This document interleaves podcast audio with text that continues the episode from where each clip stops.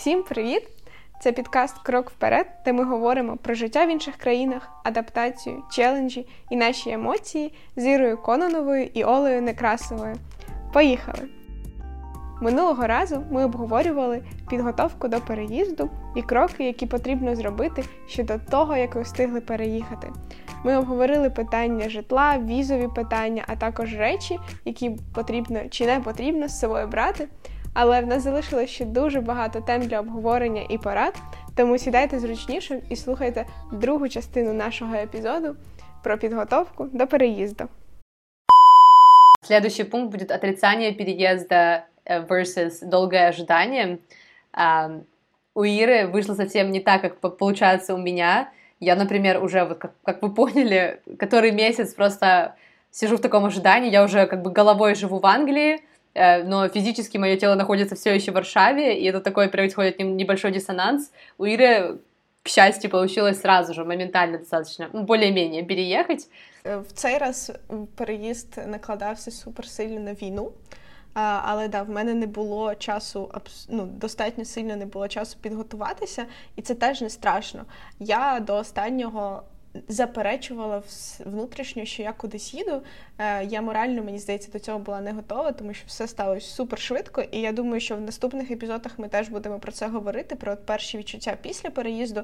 Я думаю, що за рахунок того, що я морально не готувалася, і фізично теж. Тобто я ніякі ці степи підготовки, про які ми говоримо, в цей раз не робила. Я приїхала на місці, вже всім розібралась. Але да, я супер довго заперечувала, е, тому якось приїхала на місці, розібралась і теж все склалось добре. Тобто залежить теж від вашої особистості. До минулих переїздів я готувалася, я там продумувала якісь речі. В раз я не знаю, не була до цього морально готова, плюс були якісь інші моменти. Тому мені здається, що важливо готувати себе в голові морально до того, що ви їдете, е, і думати про якісь речі. Я про них не думала, і потім почала думати дуже різко, коли вже переїхала. Да, ну, знаешь, вот как ты говоришь, нужно, я думаю, что как бы все круто, тебе реально очень повезло то, что ты сразу переехала, и тебе ты просто не занималась overthinking постоянно, то есть ты не, да, ты не, у тебя не было достаточно момент. времени, да, у тебя не было достаточно времени, чтобы себе напридумывать, что может пойти не так. В mm-hmm. моем случае происходит все как раз наоборот, я очень долго жду, я от меня большинство вещей, которые сейчас происходят, никак не зависит, то есть это все внешние обстоятельства, я время от времени на себя накручиваю, mm-hmm. вот что знаешь, типа я не могу там ничего спланировать на будущее, потому что знаешь, ты, ты не знаешь, когда все-таки ты наконец-то подашься на визу, ты не знаешь, когда mm-hmm. ты ее получишь, ты не знаешь, когда тебе надо переезжать. Вот, и чаще всего ты начинаешь там думать, вот, блин, а как-то у меня будет эта компания, вдруг у меня не получится что-то, хотя на самом деле это просто уже, знаешь, как бы называется нечего делать, и от скукоты вот сидишь себе придумываешь вещи, которые на самом деле, да. ну, как бы могут пойти, может, может произойти просто все что угодно. Угу. Ну, знову ж таки, дуже сильно це базується на вашій особистості, тому що є люди, які більше переживають, і в них більше думок, і вони придумують собі наперед там сценарії на багато років е, і починають переживати з приводу майбутніх проблем. Е, напевно, да, супер круто, що допомагає з цим це от списки. І ось цей швидкий переїзд. Тобто, якщо у вас є можливість швидко щось зробити, і ви знаєте, що ви зазвичай are overthinking a lot, тоді просто беріть і і, і ну, робіть цей крок і швидко. Це як стрибок з парашутом. Один крок і все. Далі ви вже летите, дороги назад немає, тільки вниз. Ну, Сподіваюся, що тільки вгору в нашому випадку, але в будь-якому випадку. Ем, Старайтесь якось, можливо, це, якщо ви знаєте, що ви будете весь час переживати, перейматися, то спробуйте цей момент якось пришвидшити. Не завжди є така можливість, але якщо у вас ви виникає таке довге очікування, наша порада старатися не придумувати мільйон сценаріїв, займіть свою голову чимось. Це те, що чому мене вчив е, тато з самого дитинства.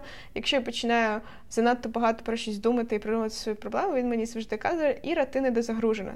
Завантажте себе чимось, тобто ем, займіть свою голову чимось, підіть, не знаю, займіться якимись танцями, візьміть якийсь урок, щоб у вас не було часу сидіти і переживати, угу. тому що да, ну, це вам ні з чим не допоможе.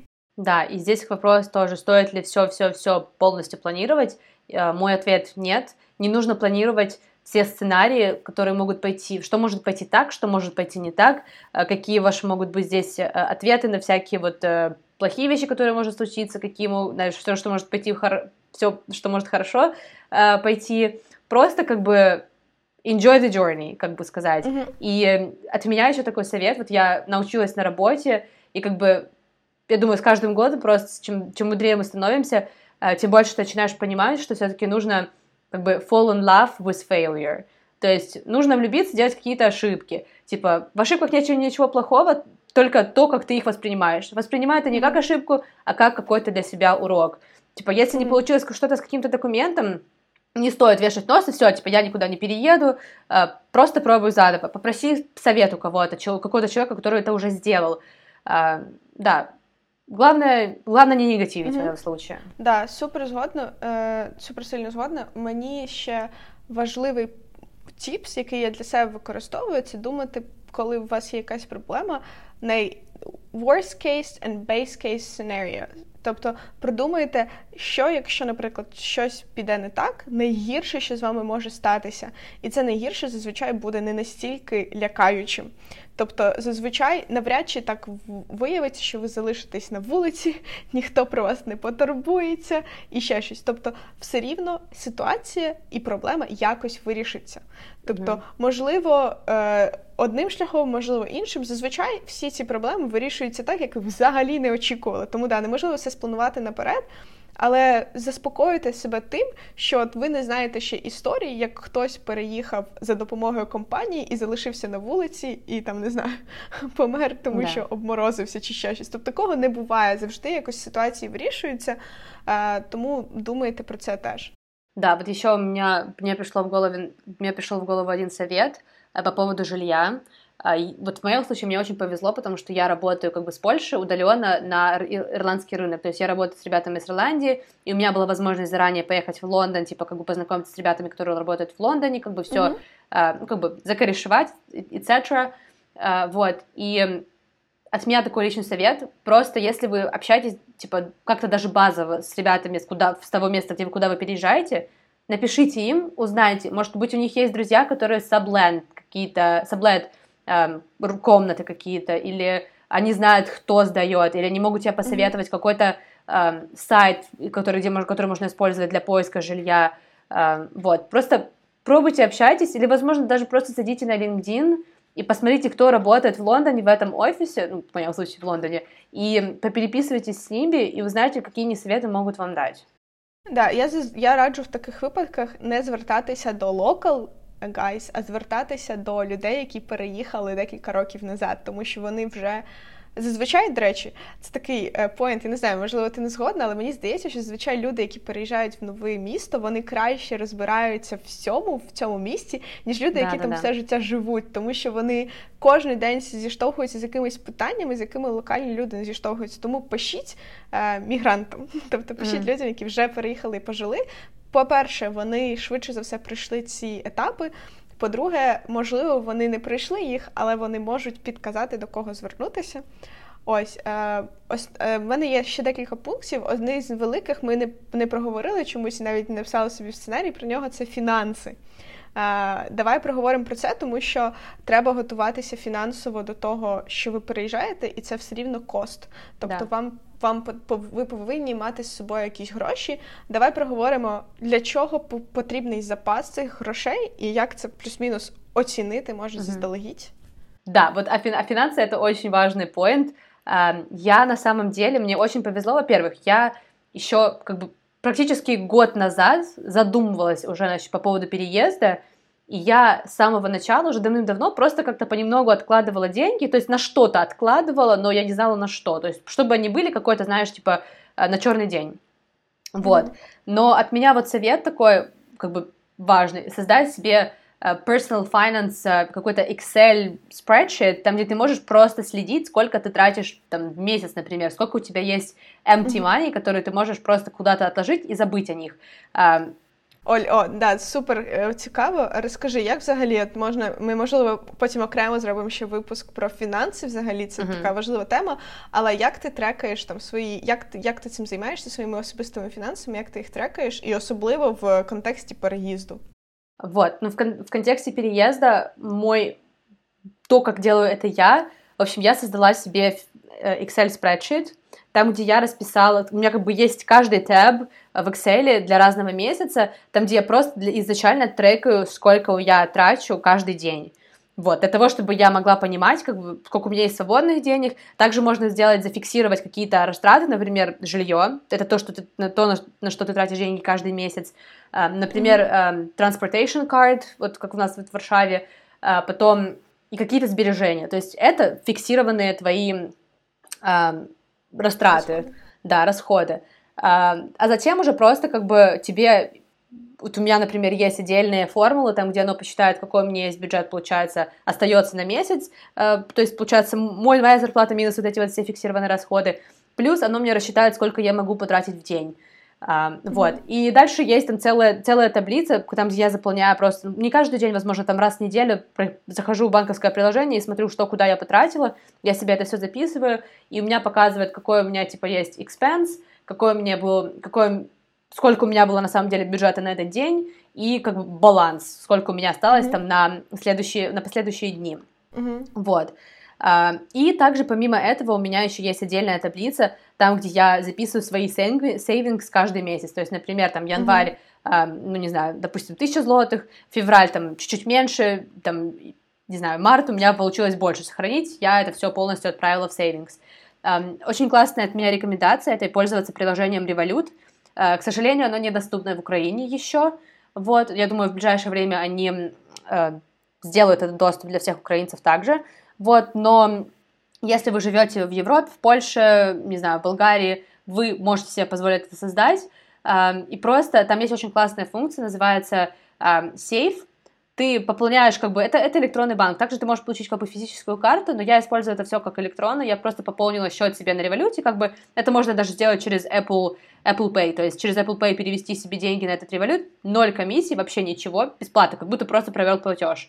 Вот, и оттуда просто создал, создаешь себе сейфы э, для своих целей, например, там цель э, переезд, цель там, не знаю, self-care, да, там маникюры, педикюры, не знаю, стрижка, вот, цель путешествия, и просто как бы заполняешь э, эти, эти сейфы таким количеством людей, которые ты хочешь. Там также можно настроить um, recurring transfer, то есть каждый месяц оно может просто тебе скидывать, скидывать деньги с основного аккаунта. Uh-huh. Um, вот. Это, в принципе, то, как я веду финансы, и как это у тебя происходит.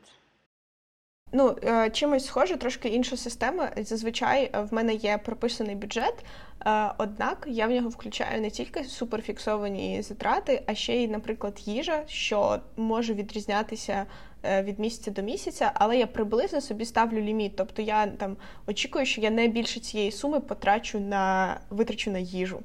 Ось, і потім в кінці місяця зазвичай я роблю вигрузку з банку, якщо ви користуєтесь якимись е, більш плюс-мінус е, інновативними банками. Певно, майже всі зараз мають е, аплікацію, де ви можете вивантажити всі свої операції за місяць, і це те, що я роблю. Я вивантажую кожну операцію і потім її е, розставляю в різну категорію. Наприклад, якщо я купила каву, окей, це йде в їжу. Якщо я сходила в кафешку, це йде в їжу. Якщо я не знаю, купила якісь речі для дому, це йде в речі для дому і так далі. І потім в кінці місяця я завжди порівнюю свій бюджет до реальних своїх витрат і бачу, де в мене була велика розбіжність, наприклад, і аналізую, що пішло не так, чому я витратила більше. І так само, як ти, я закладаю свій бюджет збереження, тобто обов'язково я повинна зберегти стільки-то грошей. Якщо в мене вийшло більше, окей але менше це зазвичай не не щось, що я відкладаю в кінці місяця, а щось, що я відкладаю на початку місяця. Як тільки гроші заходять на рахунок, я одразу відкладаю збереження. І все, в мене немає цих грошей на рахунку, я не можу їх потенційно витратити. Ось тому да, меня... такий тип. Да, хочу тебя перебить. У меня к тебе такой вопрос. Куда, где, как ты, как ты держишь сбереженные деньги? Ты их переводишь на какой-то savings аккаунт в твоем Э, в твоем банке, ты держишь наличкой. Mm-hmm. Вот как, какие твои советы сейчас, особенно в такое, в такое нелегкое время? Да, то мені здається супер складно з українськими банками, тому що там багато обмежень, наприклад, на особливо валютні операції. Але е, напевно найпростіший варіант це тримати гроші, наприклад, в готівці, якщо ви не впевнені, особливо зараз ну, ситуація, яка зараз відбувається, я б напевно радила тримати в готівці е, гроші, які ви будете використовувати на те, щоб там переїхати, да? е, чи в цілому якісь збереження. Якщо ви у вас є рахунки в іноземних банках, то да, круто зберігати saving account на saving account, тобто ви можете відкрити ще одну один рахунок в банку і пере, пере робити трансфер на той рахунок. Наприклад, в мене зараз є дві карти в європейських банках: одна в польському банку, єврокарта, інша єврокарта зарплатна, тобто в нідерландському банку. І коли мені заходять гроші на нідерландську карту, я перевожу їх на польську. І з польської карти е, прелість в тому, що я не можу робити покупки, тому що вона знаходиться в Польщі. Для цього мені потрібно окреме підтвердження прив'язане до польського номеру, і я фізично не можу звідти вивести гроші, крім як перевести їх, наприклад, на інший рахунок. Тобто я не можу звідти робити якісь спонтанні покупки, що мене мені допомагає ці гроші зберегти там. Але е, я знаю, що є, наприклад, в ваших банках може бути таке, що прямо в самому на вашому рахунку можна відкрити окремий як гаманець, куди ви будете відкладати гроші. Таке теж буває, тому перевірте з вашим банком, можете написати їм в техпідтримку, що от ви хочете кудись зберігати гроші, що вони вам можуть порадити. Ось е, я хотіла ще повернутися трошки, чому ці гроші повин, потрібно відкладати, тому що ми так говоримо про е, трекання фінансів, але не супер проговорили, для чого ці гроші потрібні. Оль, розкажеш? А, да. В общем, благодаря тому, что я могу протрекить, сколько я трачу и сколько я себе фиксированно откладываю, я могу точно рассчитать, как бы, какую сумму я могу за какой-то период времени до переезда сохранить. То есть, например, если, э, как в моем случае, например, я не знаю, когда я еще перееду, то есть я могу здесь находиться еще месяц, два, три, вот, и как бы деньги как бы постоянно продолжают капать, капать, капать на этот сберегательный счет. Если, например, у вас есть какой-то короткий срок для, откла- для откладывания, это огромнейший плюс э, треки, тре- тречить свои финансы, потому что э, ты просто понимаешь, что тебе действительно нужно сэкономить. То есть, да, вместо того, чтобы идти покупать курицу, ты сейчас можешь купить тофу, которая тысячу раз дешевле, или не пить кофе в кафе. Вот, потому что это действительно очень э, хорошенько обрезает э, деньги, которые у вас есть на развлечения в городе. Um, вот, но это, в принципе, как бы мой подход к этому. Я не особо как бы серьезно к этому отношусь, но это очень сильно помогает мне понимать, на самом деле, какие вот у меня какие у меня есть возможности сколько, mm-hmm. могу, сколько я смогу себе в будущем позволить. И как бы я, например, изначально себе вот, наверное, два месяца назад я себе ставила одну финансовую цель для, для той суммы, которую мне нужно сберечь э, до переезда. Сейчас понимаю, что у меня есть еще как бы достаточно, ну, как бы еще хотя бы два месяца, я могу себе ее чуть-чуть превысить или могу себе mm-hmm. вместо того, чтобы сохранять, например, да, позволить какую-то поїздку куди-то. Так, е, для чого потрібні ці гроші, які ви збережете? Е, в більшості, напевно, це потрібно для майбутнього житла, тому що е, в Європі, ну там Англію я, я приписую до Європи, як мінімум географічно. Всюди потрібні депозити. Тобто, коли ви знімаєте житло, зазвичай ваш депозит може коштувати як дві або навіть три орендних плати за три місяці. Так, наприклад, якщо я хочу, от я зараз в активному пошуку квартир в Нідерланді, в Нідерландах, і іноді депозит там 3 тисячі євро. Тобто це достатньо великі гроші, які ви не можете просто вийняти з кишені в момент, е, коли вам потрібно орендувати це житло. Плюс не забувайте, що швидше за все у вас вийде такий е, фінансовий геп в тому плані, що ви отримуєте останню зарплату, наприклад, на вашій роботі, а потім ви не ну можливо не будете отримувати якийсь більш довгий термін зарплату ніж один місяць, і у вас може ви ну, в мене, наприклад, я за рахунок того, що я переїхала, і в мене був місяць перерви між двома роботами то за цей місяць я не отримувала дохід, і я повинна була розрахувати, що цілий місяць я не буду отримувати гроші, і я буду отримую гроші в кінці першого місяця роботи. Розраховуйте, що у вас може статися такий геп е, в заробітній платі, і що вам цей місяць потрібно буде на щось жити. Е, плюс те, що ми проговорили, що якщо ви за собою не тягнете кучу речей, і вам потрібно буде купити, наприклад, на кухню достатньо багато посуду, і здається, та що там дві сковорідки, там три три тарілки і так далі, е, на виході може бути достатньо велика сума. Плюс там е, ви іноді не знаєте, що є, що немає в квартирі. Наприклад, ви можете приїхати і виявиться, що там немає праски. Очевидно, що вам потрібно буде піти її купити, і якісь такі речі. Плюс в Нідерландах більшість квартир здається, наприклад, без меблів. Тобто ще є такий питання того, що вам потрібно буде да, купити меблі в квартиру, хоча б якісь базові. Тобто ви не будете спати на підлозі, вам потрібно як мінімум купити матрас. А, Ось тому ці, ці моменти, от в це ми закладаємо фінанси в ваш розрахунок з того, скільки вам треба зберегти грошей. Да, еще очень важно заметить, что как бы не всегда вы можете снимать, можете себе позволить снять полную квартиру. То есть я, например, в моем случае, э, я буду снимать только комнату, потому что мне как бы целая квартира, в принципе, не нужна. Как бы я еду одна, вот, и мне нужно, наоборот, как бы знакомиться с людьми, и это как бы еще один advantage такой, то, что если вы снимаете э, комнату, там уже будут какие-то, возможно, местные ребята, возможно, тоже какие-то приезжие, и это, возможно, будут ваши первыми знакомствами и в будущем друзьями, э, вот, и опять же, если вы снимаете комнату, то, скорее всего, эта комната уже будет обустроена, в большинстве случаев, но также бывает так же, как, такое, как ты сказала, э, возможно, будет пустая, и нужно будет хотя бы матрас, какие-то mm-hmm. полки, чтобы куда-то вещи сложить. Вот. Но чаще всего, например, если, эм, если вот, например, в Варшаве, если там отсутствует э, стиральная машинка, то лендлорд должен об этом позаботиться. Как бы ну, какие-то да. базові вещи хоча б залежить в залежить супер сильно залежить від країни, від е, квартири, але а, вам потрібні ці гроші на запас. Просто не, не невідомо, що може статися. Плюс не забувайте, що перший місяць буде найбільш витратним за рахунок того, що вам потрібно купити, наприклад, не тільки а, собі там якийсь посуд і речі в квартиру, а ще й, наприклад, оформити мобільний зв'язок. Тобто вам потрібно купити сім-карту. Це те, що ви робите один раз, але вона все рівно коштує грошей. І здається, що таких моментів не супер багато, але насправді е, копійка до копійки виходить велика сума. Тому пам'ятаєте, keep in mind, що у вас будуть в перший місяць великі витрати. Плюс ще. Е, Мені здається, що всі роблять зазвичай помилки в перші тижні переїзду в плані того, що вони не знають, як працює, наприклад, транспортна система чи якісь інші системи, і вони витрачають більше грошей, ніж могли б, тільки тому, що вони іноземці і не знають, що там є дешевші варіанти. Наприклад, в Нідерландах двогодинний проїзд в транспорті коштує в Роттердамі 4 євро. І перші, я не знаю, тижні ми платили по 4 євро, тому що просто не знали, що дуже просто можна отримати карту, за рахунок якої це буде коштувати як мінімум половину. І це все рівно витрати, які вони потім знизяться, коли ви розберетеся, але ви від них не застраховані. Ви все рівно будете не знати, що робити, і іноді у вас будуть якісь витрати через нерозуміння просто ситуації. І це теж треба вкладати в ваш розрахунок фінансів. Е, так. Да, но в принципе, я думаю, финансы тоже опять тема Дан. И у меня всего лишь осталось два пункта. Это я хочу немного рассказать эм, о том, как переезжать с котом.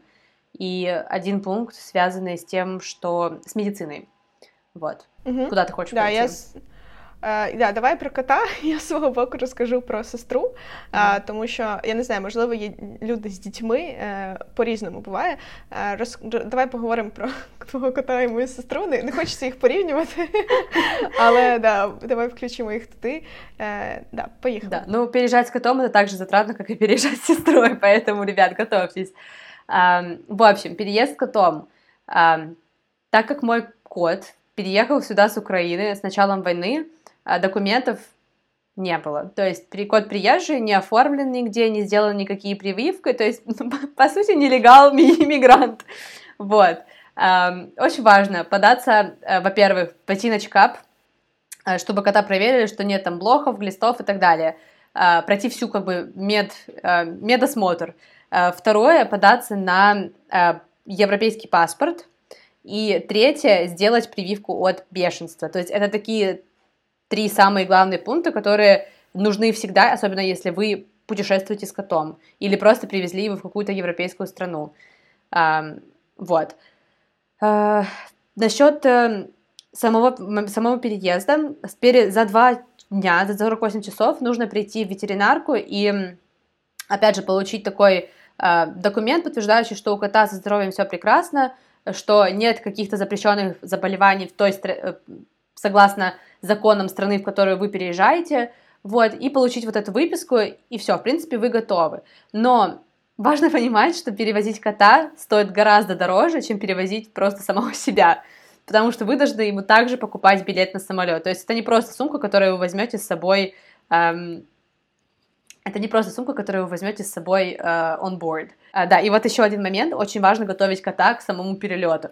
Чаще всего, во-первых, изначально нужно проверить авиакомпании, которые перевозят um, котов.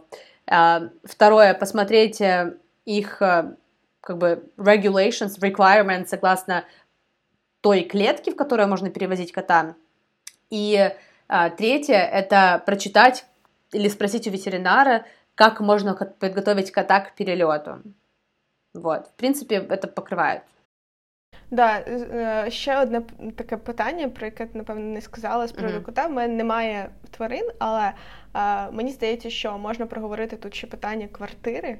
е, да. Тому що це теж обтяжує, мені здається, пошук житла. Да, очень усложняет этот поиск жилья, потому что чаще всего вот я уже столкнулась с большим количеством случаев, что я вот, например, нашла жилье, да, меня полностью оно устраивает, локация, все, и, например, ребята, которые живут уже в той квартире, пишут, что типа как бы pets allowed, вот, и пишут, что у них как бы тоже есть pets, вот, и а, когда ты пытаешься как бы им сказать, вот, ребят, типа, ну вы сказали, что pets allowed, ну, типа, у меня кот, можно я привезу, типа, и так далее, вы разрешаете или нет, заканчивается разговор всем тем, что вот, а у меня там пес, и он не любит животных, да, Э, не любит котов, там, какая у тебя кошка, общительная, не общительная, и знаешь, это как бы тоже такие моменты. Очень тяжелые понимать, то есть как бы можно, правда, и, и соврать, да, но в итоге окажется все наоборот, это просто как бы, не знаю, тебя, возможно, и выгонят с квартиры, то есть неизвестно, как это может всем обернуться, но сто процентов согласна с тем, что это очень сильно усложняет поиск, то есть я вас думаю, что на 80% эм, как бы available options просто уменьшаются, и нужно, нужно быть к этому готовым. Угу. Да, е, дякую. Думаю, що це дуже важлива тема для багатьох людей, які хочуть забрати своїх домашніх улюбленців. А також е, зараз затронемо тему для людей, які їдуть зі своїми дітьми або сравнювати. Сравнювати сравнювати котов. Ні, ми не порівнюємо, але просто якби мені здається, це важливий досвід, і багато мені здається людей uh-huh. там думають про ці питання. Тому да е, з приводу того, якщо ви їдете своєю дитиною або своєю молодшою братом чи сестрою, е, подумайте про те, що потрібно знайти школу. І це непросте питання, е, яке потрібно починати вирішувати ще до того, як ви переїдете. В тому плані, що ви можете одразу сконтактувати з різними школами, або, наприклад, з муніципалітетом міста, в якому ви будете, і запитати їх про опції, які вони дають, і в цілому подивитися хоча б про систему освіти, тому що в різних країнах вона супер різна, і це може викликати багато питань і багато турбот. Е, плюс е, важливим пунктом, мені здається, в цьому випадку говорити також з вашою компанією з приводу того, яку допомогу в цьому плані вони можуть вам надати. І, можливо, вони не будуть надавати вам прям таку офіційну допомогу, але там в HR чи в когось в компанії теж є діти, які ходять в школу, і вони вам можуть просто порадити, куди і як краще звернутися, з ким краще це питання обговорити. Ось в нашому випадку, наприклад, це сталося таким чином, що ми знайшли Е, моя сестра не говорить нідерландською мовою, і Нідерланди супер англомовна країна. В цьому немає ніякої проблеми. Але якщо ми говоримо про е, середню освіту, тобто школу, всі школи в Нідерландах зазвичай безкоштовні, вони викладають нідерландською мовою. Тому нам довелося шукати е, такі перехідні школи, інтернаціональні школи, де є діти з різних країн, які теж не говорять нідерландською, і школа в більшості сфокусована на те, щоб дітей е, навчити мові. Тобто більш частину свого часу вони будуть вчати нідерландську мову. І обов'язково ще проговоріть, коли ви вже знайдете таку школу, яка готова вас буде прийняти.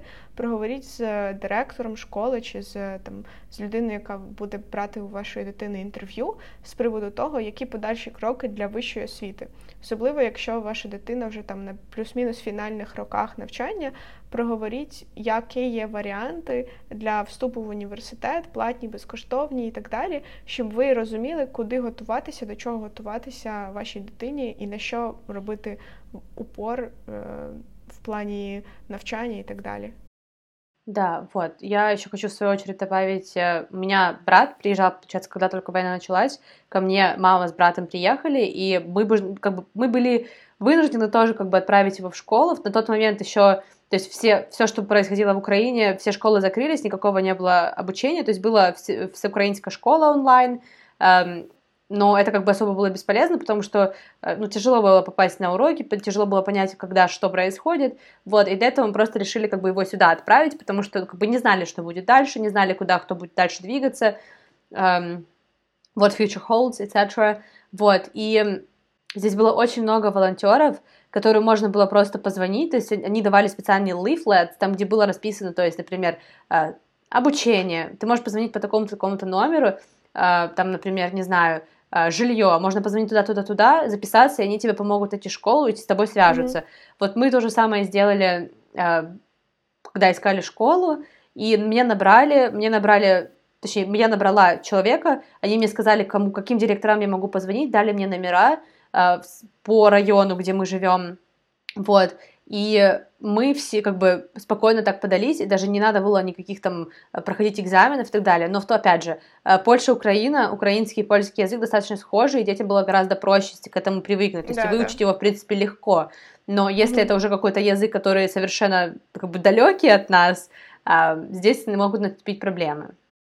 Да, ну це те, що я хотіла сказати, це Мені здається, конкретно кейс там Польщі, можливо, Чехії або якихось близьких країн в Нідерландах не так. Плюс там ми, напевно, більше ну, в військовій ситуації очевидно, що якісь є ну, розбіжності щось відрізняється, але про цю інтернаціональну школу, яку я кажу, це школа, яка не залежить від біженства війни, тобто там вчаться діти з абсолютно різних країн.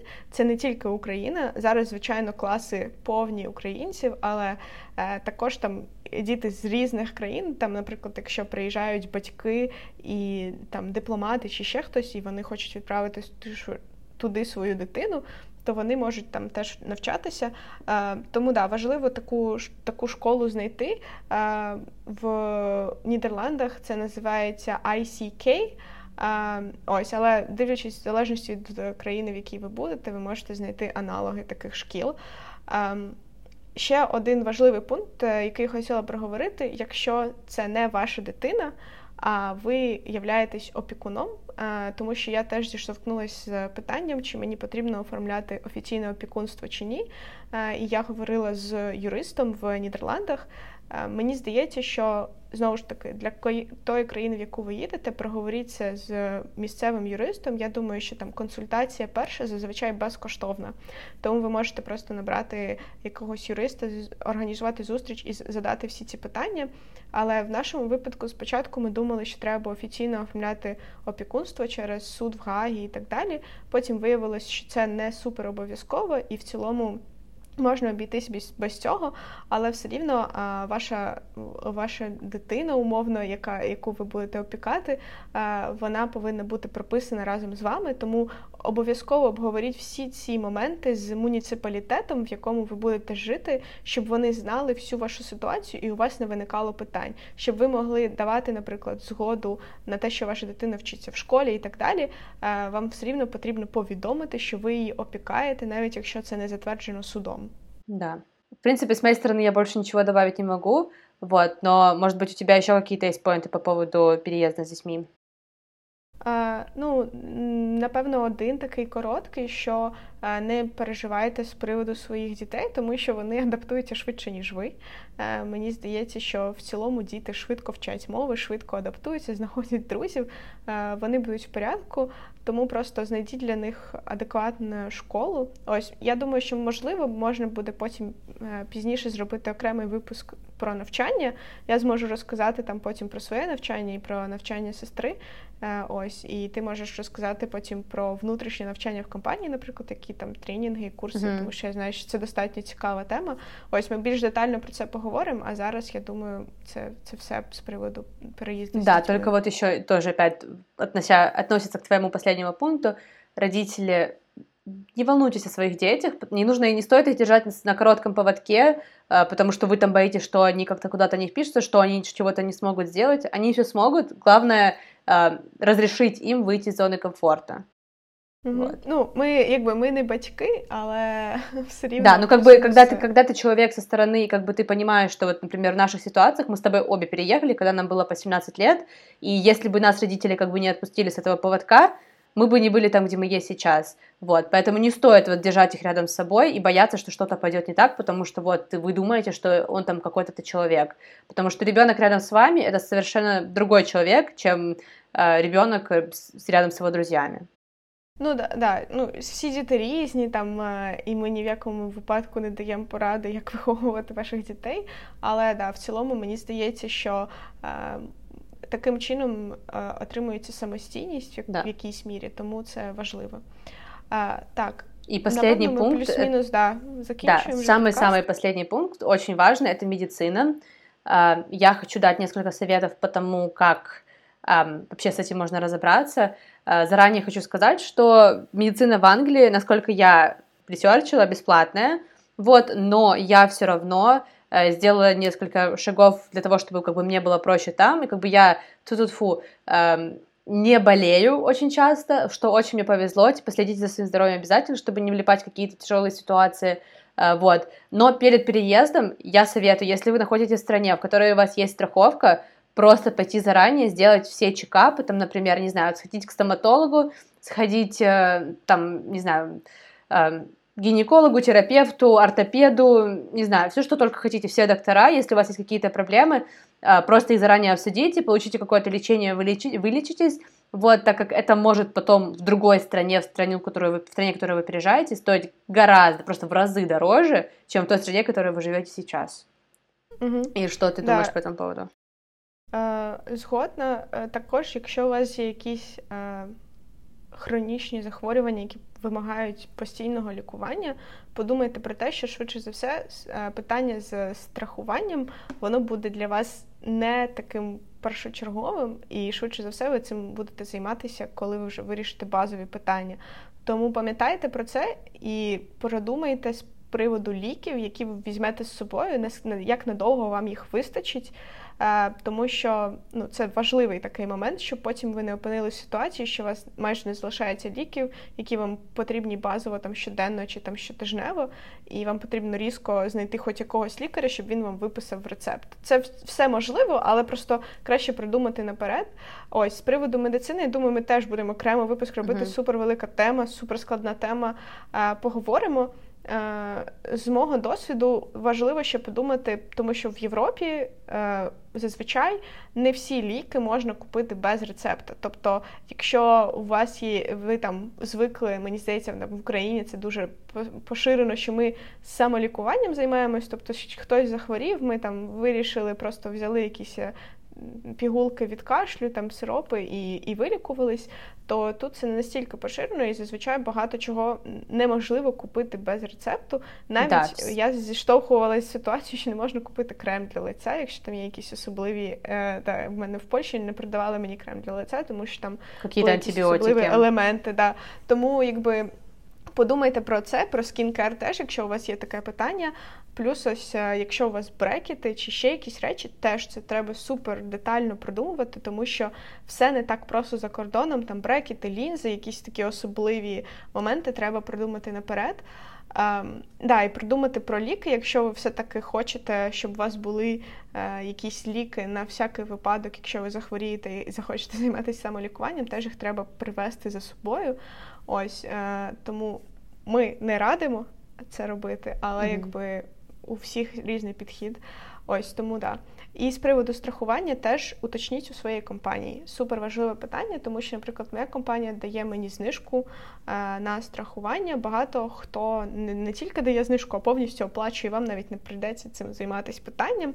Але да, проговоріть своєю компанією перед тим, як бігти і отримувати якусь страховку, особливо якщо це якась страховка, типу загальна ПЗУ, е, іноді компанія може вам дати набагато кращу опцію, е, і ви будете набагато більш захищені.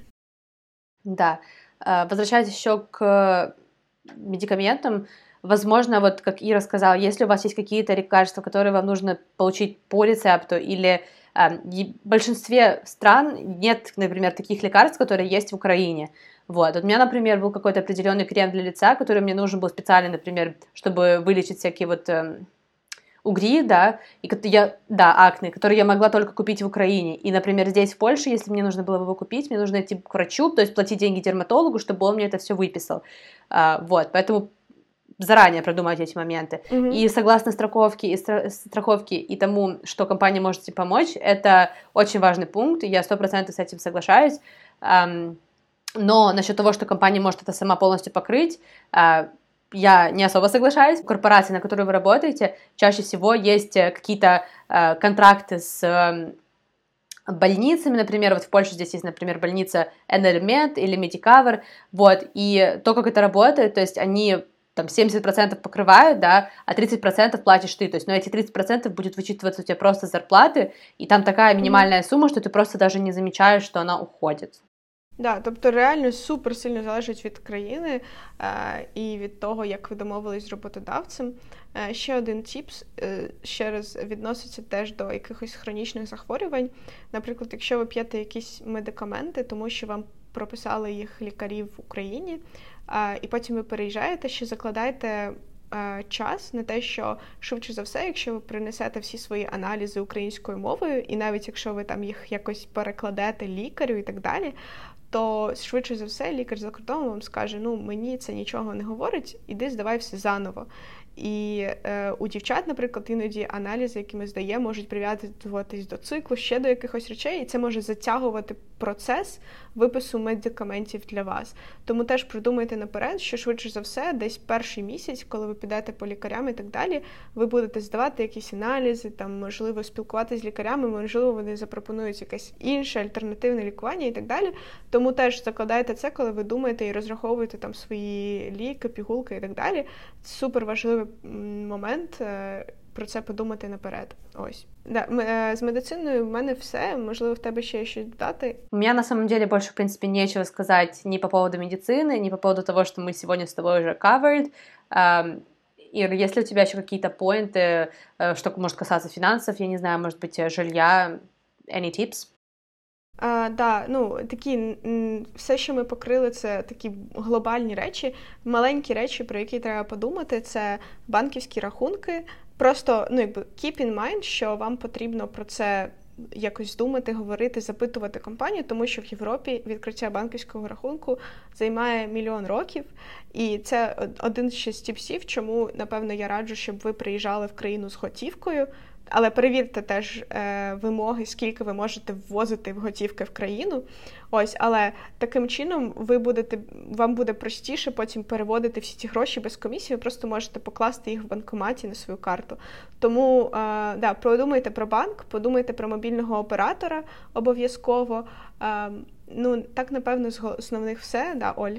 А, да, вот насчет банка, хорошо, что ты это упомянула снова, потому что я в очередной раз хочу повторить, Есть такое крутое приложение Revolut, у них очень крутые exchange rates. Если вы, например, даже имеете там, имели эм, счет в польских злотых или открыли счет в революте э, с Польши, вы, получив визу, например, я, например, получу визу в Англию, мне придется заново открывать новый счет, который будет в фунтах, вот, вы просто можете создать себе счета там, еще до того, как вы открыли официальный банк, то есть до того, как вы переехали, вот, чтобы у вас просто где-то были деньги, там, где вы можете как бы платить с валютой с той mm-hmm. страны, то есть в фунтах, не знаю, в евро. Да. И у вас как раз будет какой-то такой чисто period, like empty period, вот первый месяц, как, пока вы будете работать, до mm-hmm. того, как вы получаете зарплату, чтобы открыть вот официальный счет в банке, чтобы не нужно это было просто торопить очень сильно и в спокойном mm-hmm. темпе заниматься этими проблемами.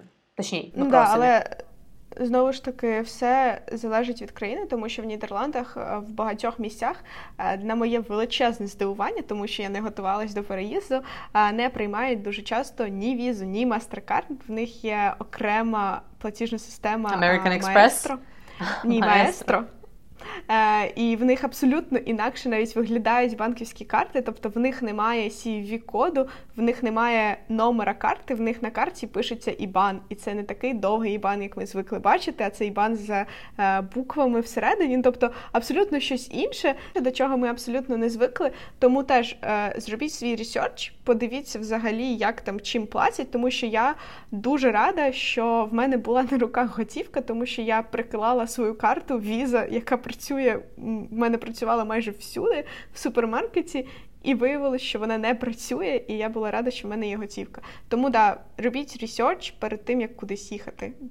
Основний типс, напевно, за сьогодні. И самый-самый-самый-самый последний э, совет, который мы уже в тысячный раз говорим, что он будет последний, и продолжаем давать вам советы, это перевести деньги, как бы другую валюту в той стране, с которой вы выезжаете, потому что, скорее всего, exchange rate в стране, в которую вы э, переезжаете, будет гораздо хуже, чем в стране, с которой вы уезжаете. Да, сто відсотків згодна. Да, сто відсотків. Я не думаю, що на цьому все. Ми можемо закінчувати uh-huh. сьогоднішній епізод. Да, Оль? А, да, ребят, спасибо большое, что вы сегодня нас слушаете. Делитесь со своими друзьями, лайкайте, Подписывайтесь на наш канал и ждите следующего выпуска через неделю. Всем пока. Всем-всем. Пока.